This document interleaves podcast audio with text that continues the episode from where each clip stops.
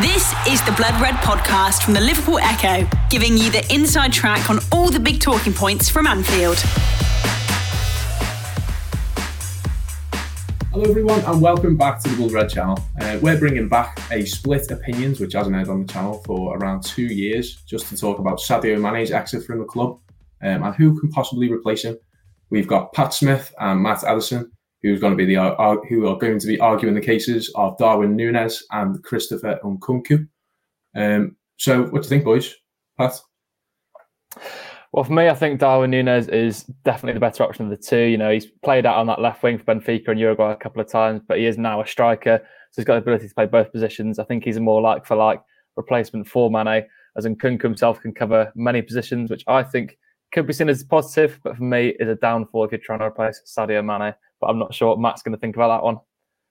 Yeah, no, it's it's a tough one, isn't it? You can go one or two ways. I think with this, you can go for a, a little bit of a different option, which I think is is what Pat's gone for in terms of different to, to what Liverpool already have. I think that could be useful, certainly in terms of having lost Divock Origi as well this summer. I think you do need that little bit of maybe not a target man, maybe that's not quite the right phrase, but that kind of more fixed number nine. But I think for me, Sadio Mane has been such a, a perfect part of this Liverpool team. I don't want to change it up too much. And I think, look, Christopher Nkunku and, and Sadio Mane are not the same player. They are they are different in certain ways, but I think there's there's certainly similarities there. You could mould Nkunku into being a bit of a, a kind of Mane type player. And I also think in, in terms of the versatility, it's it, it's worked for Liverpool for the past five or six years. I'm not sure it needs to, to be changed up. So yeah, that's that's my thinking. Darwin Nunez is is a brilliant footballer. I was really really impressed with him when yeah. he came to, to Anfield and, and played Liverpool. But for me, Christopher Nkunku all day long.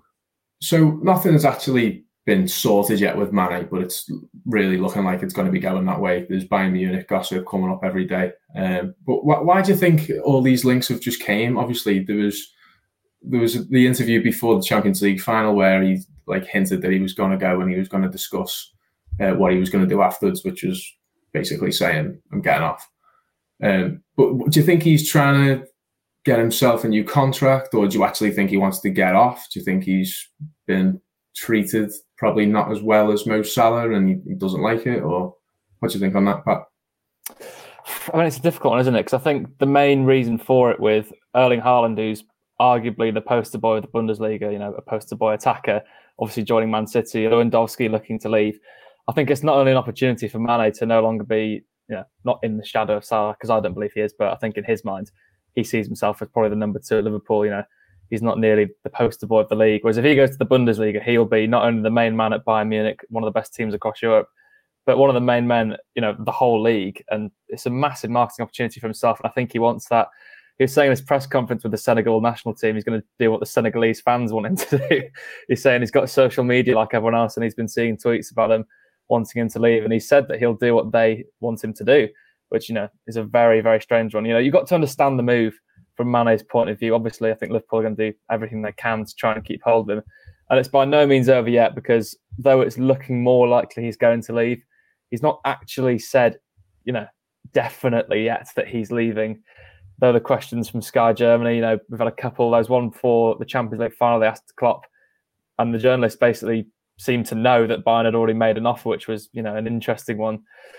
But yeah, I think it more depends on the fee Liverpool can get. You know, would you cash in on Mane now and take 40, 50 million, or would you let him go on a free next season? That yeah. is a big dilemma. I think for me, if you can sell him, get some money, and get a very good replacement in Nkunku or Nunez, which would be you know ideally for me Nunez I think that would be the best way of going about it. I mean, Matt, he's he's 30 years old now, isn't he? So if we could potentially get a little bit of money for him while we still can, is it almost better in a way to let his legs run out on someone else's watch, or what do you think? Yeah, it's a tough one, isn't it? Um, we know what Liverpool's model is. It, it is to, to sell players and, and use that money to kind of reinvest and get a younger version. I think it, it would be easy to say just keep him and you know get the extra season out of, of Mane, and that might be worth more than what Bayern Munich are, are willing to pay. You know, we, we don't know that at this stage. Plenty more can happen over the next few weeks, but I just think it's it's not really worth keeping him if if he is intent on leaving. He wants to go and, and have a new challenge. I think that there are other players out there, as we're going to sort of come on to, to discuss. And I just think it's, eh, yeah, his age, the fact that it does seem like he does want to go, I think it, it doesn't really make sense to keep him against his wishes, just in terms of kind of the the wider picture as well. I mean, it's not like when Mane came in, he was the attacker, wasn't he? Liverpool now have got Luis Diaz, who's already come in. They've got obviously Mohamed Salah, who will be there next season. Whether he's there beyond that, we don't know, but he'll definitely still be there next year. Diogo Jota, I think, ends up with what 21, 22 goals last season. Obviously, tailed off towards the end, but for the first sort of two thirds of, of that season was brilliant. And I just think that's you know they, have got other options now. It's it's not a case of if you lose him, you're kind of worried about what might happen to Liverpool next season. I think if they do lose him, they'll definitely have a replacement. They've definitely got other options. So yeah, for me, it, it does make sense to cash in, but. Liverpool have said they, they want 40 million pounds for him. Bayern Munich, sort of around the, the kind of 30 million euros, which is about 25 million. So there's a bit of a gap, I think, between the valuations of the two players. And obviously, Liverpool got Thiago for, for 20 initially, plus another five in add ons. So that was a, a, similar situation. So Liverpool not in the best position, I don't think, to, to kind of negotiate upwards for this one. But yeah, I think if uh, if Bayern got close to that 40 million valuation, I think it would probably make sense just to let him go. Yeah, so seeing the kind of targets that Liverpool have identified in the front line recently, you've got Jota who can pretty much play anywhere, uh, Diaz who's looking like he can do exactly the same. Um, moving from, I know obviously when Mane first came in, he did start on the right wing, but he's been pretty much he's playing in the he's been playing central recently, but he's been a left wing hasn't he the whole time he's been here. So could you see Liverpool looking in this new evolution of the strike force looking to get a player who can just play anywhere. So they've got completely inter- interchangeable options across the front three. Wow. Well, yeah, I think that's the interesting one. I think that's probably the best case for Christopher and Nkunku because he's got that ability. You know, he can play on the left, on the right, he can play up front, he can play number 10, he could probably even do a job in midfield. You know, and Klopp does clearly like to have those versatile players. But on Darwin Nunez as well, he has played out on the left. I know we probably want to avoid signing another left winger because that's the problem with Mane, you know, being one of three. I think it would make more sense as now, you know, Darwin Nunez has now transformed into being a striker because, you know, he is being called the next Luis Suarez, Edinson Cavani. And funnily enough, you know, his game time came from Uruguay out on the left wing because obviously he wasn't going to play ahead of those two as he's still at the very early stages of his career. But yeah, I've been saying for a long time I'd love Liverpool to go for a more orthodox number nine rather than a winger convert because, you know, Diogo Jota's played there a couple of times far more effective out wide. Same with Sadio Mane, though he's been brilliant through the middle this season. He is best out wide, and same with Salah. He's been tried a few times. You know, we've switched up to a four-two-three-one with Salah up top. It's not quite worked. So yeah, someone like Darwin Nunez. I was saying, funny enough, on the Blood Red podcast yesterday, if Mane is going to Bayern and Lewandowski wants a challenge elsewhere, don't go to Barca. Try yourself in the Premier League. Why not? You know, I know it kind of defeats the point of maybe saving Mane running out his legs, as you said in one year contract to Liverpool. And Lewandowski will probably only be here for a year or two himself, and he hasn't got much left in his legs. But I'd love to see that happen, you know, especially with the amount we cross the ball into the box. I was saying all this yesterday. It's such an opportunity for us to go for a more complete striker who's good in the air, you know, will win those half chances and score. Where sometimes the wingers can be a little bit tentative, I think, going into those challenges in the box. So yeah, I think Darwin Nunez, he's got the pace, he's got the tenacity, He's got the physicality and he's clearly got the goal scoring record. You know, six goals in 10 in the Champions League for Benfica, granted, massively overperformed themselves this year. And he saved their league season as well because, granted, they didn't have the best of finishes. I think they finished third or second. He massively pulled them up. I think he had 28 goals or something, 26 goals in 28 league games. You know, outrageous numbers for someone who's only 22. So, yeah, I think he's a very promising talent and he's one that I'd like to see sign. So, Matt, talk to us about Nkunku. Why, why do you think he'd be a fit for this Liverpool side? Well, Pat talks there about the sort of numbers that Darwin Nunez is putting up, and I think it's fair to say Nkunku is, is doing a little bit better. I think it was 35 goals for him last season, 20 assists as well, so he can do a little bit of both. I think there's certainly elements of a Liverpool player in him. He's obviously come from a Red Bull club and, and come through that system, which I think is, is something that Liverpool maybe maybe favour. I think it, it would almost be fair to say to say that. I think there are certain similarities between them. I think it's certainly easier to adapt. I know there is this kind of Bundesliga tax type thing. You wonder, you know, could he put up those same numbers in England? Perhaps not. Timo Werner and Kai Havertz and various others haven't managed to do that. But even if those numbers did drop off from Nkunku, I think that they're so so strong in, in both areas, not just the goal scoring, but the, the creating as well for teammates. I think is is so so impressive. And I think for me, we don't quite know what's going to happen with Liverpool's front line. We don't know at this stage what's going to happen with Mohamed Salah. That could go either way now. So obviously the, there is the, the case for an evolution, a number nine, but for me, I'm kind of thinking about the, the longer term. I think if you've got someone like him, you've got Diogo Jota that can slot into a couple of different positions. Whether Mohamed Salah stays or goes, you've kind of got that cover then for him within Nkunku as well. So, yeah, that's that, that's my kind of thinking really. The the numbers, the the speed, the way he would sort of fit into this Liverpool team. I think Christopher Nkunku would would be my answer. I also think he'd be slightly cheaper than Darwin Nunez as well. I mean, sort of the, the numbers being touted for him are kind of 80, 85 million. I think probably if you went to Leipzig, you probably get it a little bit less for, for Nkunku. So yeah, be an interesting one. Both both really good players, but yeah, for me, Nkunku just makes a little bit more sense. Just Yeah. on your last point there, Matt, where do you think he would fit in? Sorry to interrupt you there, Tom, but where do you think he would fit in in Liverpool starting eleven? You know, because he's not really got an out and out position, has he? Where would you play him? No, I mean it's eh, it's a hard one, isn't it? I think I'd probably play him through the middle. I, I can see him sort of taking on that role to begin with. He's he's he's able to do the kind of link up play and, and the kind of Firmino type play, and I think that's it, it, it's a hard one because he's got no kind of natural position. He's a little bit like Sadio Mane, and you kind of feel like you're you're fitting him in there, but you know Sadio Mane didn't particularly feel like a natural number nine last season for, for the last few few weeks or, or months of it, but still was getting the numbers and, and producing probably his, his best football, to be honest, in, in a Liverpool shirt. So, yeah, I, I think if you had Nkunku through the middle with Salah and Luis Diaz either side of him, I think that would be would be impressive. And yeah, obviously you could slot Darwin Nunez into the, the same position, but I just think it, it would suit the way that Liverpool play a little bit better. And it would be a challenge for him to, to kind of adjust and, and come in straight away. But again, it doesn't particularly matter because you've got Diogo Jota that can play in that position. You've got other players that can can come in and, and do it. So for me, he's a he's a less risky version. I think Darwin Nunez has only really been at that level for one season, whereas obviously this was was a breakout for Nkunku in some ways, but he's just got that that extra couple of years of experience. The Blood Red Podcast from the Liverpool Echo.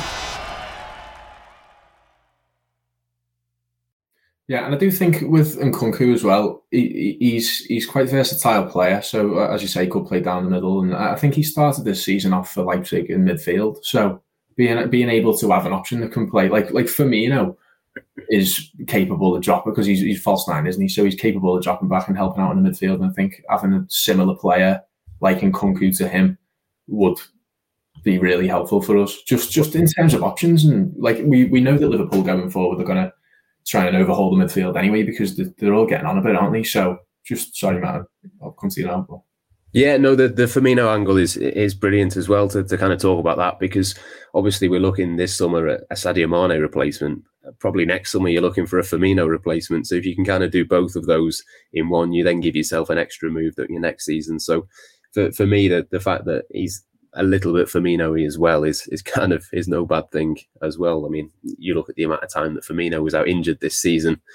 I, I do wonder whether he is the one that you maybe let go on a free and, and wouldn't offer a new contract to. I think if you can get Nkunku now and, and replace Firmino as well as Mane in kind of one player, it makes a lot more sense than trying to do that next summer because if Nkunku has another season at Leipzig doing what he's doing, then he will certainly be more expensive than Darwin Nunez. So talking about Darwin Nunez, he's a. I think he gets tarred with the wrong brush as a bit of a Andy Carroll-y, like sorry, did I cut out there? Uh, no, like like like a bit of a like big man. I, I don't I don't think he's the type of player that, that is a target man. Um, the way, the way we saw him play against Liverpool, he, he's he's got pace. Um, he can get him behind. Um, he was playing right on the line. Um, I think he had did he have two goals disallowed or both of them went to VAR because he was playing so high up. Um, one got given, didn't? Um, which he put which the line put the flag up for, and the other one um, got ruled off. But it just shows you that he's he, he, that's exactly what you want in a Liverpool player, isn't it? To be right up, pressing up against the line, Pat. well, I think far away from Andy Carroll for Liverpool striker would be much appreciated. Yeah, exactly that. You know, he is a big lad, but he doesn't really play like that target man. You know, he's obviously got the physicality because it, it's what part of what makes him such a complete striker, actually, because he's absolutely rapid as well, but especially for his stature. You know, there's this stupid thought that big players aren't quick. No, look at Erling Haaland; he's absolutely rapid. I think Nunez, granted, he's not as much of a physical presence. He's definitely got the physicality. Not as you said there, you know, playing on the last man, spinning in behind. That's where he's at his best. Granted, you know, got caught offside a couple of times, but that's against possibly one of the greatest offside traps aside from the classic AC Milan team. You know, this Liverpool team are amazing at doing that. That's why they caught him out. But yeah, I think that's a huge bonus to his game. And as I was saying before, they might cross the ball, you know, we've not really had it on with that physical presence apart from Origi, who now has left too. So, you know, that can also fill another gap because Matt was mentioning how Nkunku could cover maybe Mane and Firmino. Or Nunez could cover Mane, and he could also cover that physical presence you need from Origi. Because you know, let's say it's obviously not going to start every game, if you are chasing a game when most teams against us play two banks of four, a bank of four, and a bank of five, and you're whipping it into the box, he could be an ideal option to have there, especially for that physicality. As you mentioned, the Andy Carroll like presence in the area. Same here too. Mean, in in the sense in the sense of a like, I feel as though he as a player because he's a big lad and big lads just automatically all get put into the same category. I don't mean he's that like Andy Carroll stylistically, but just in, in terms of that like number nine forward, big lad.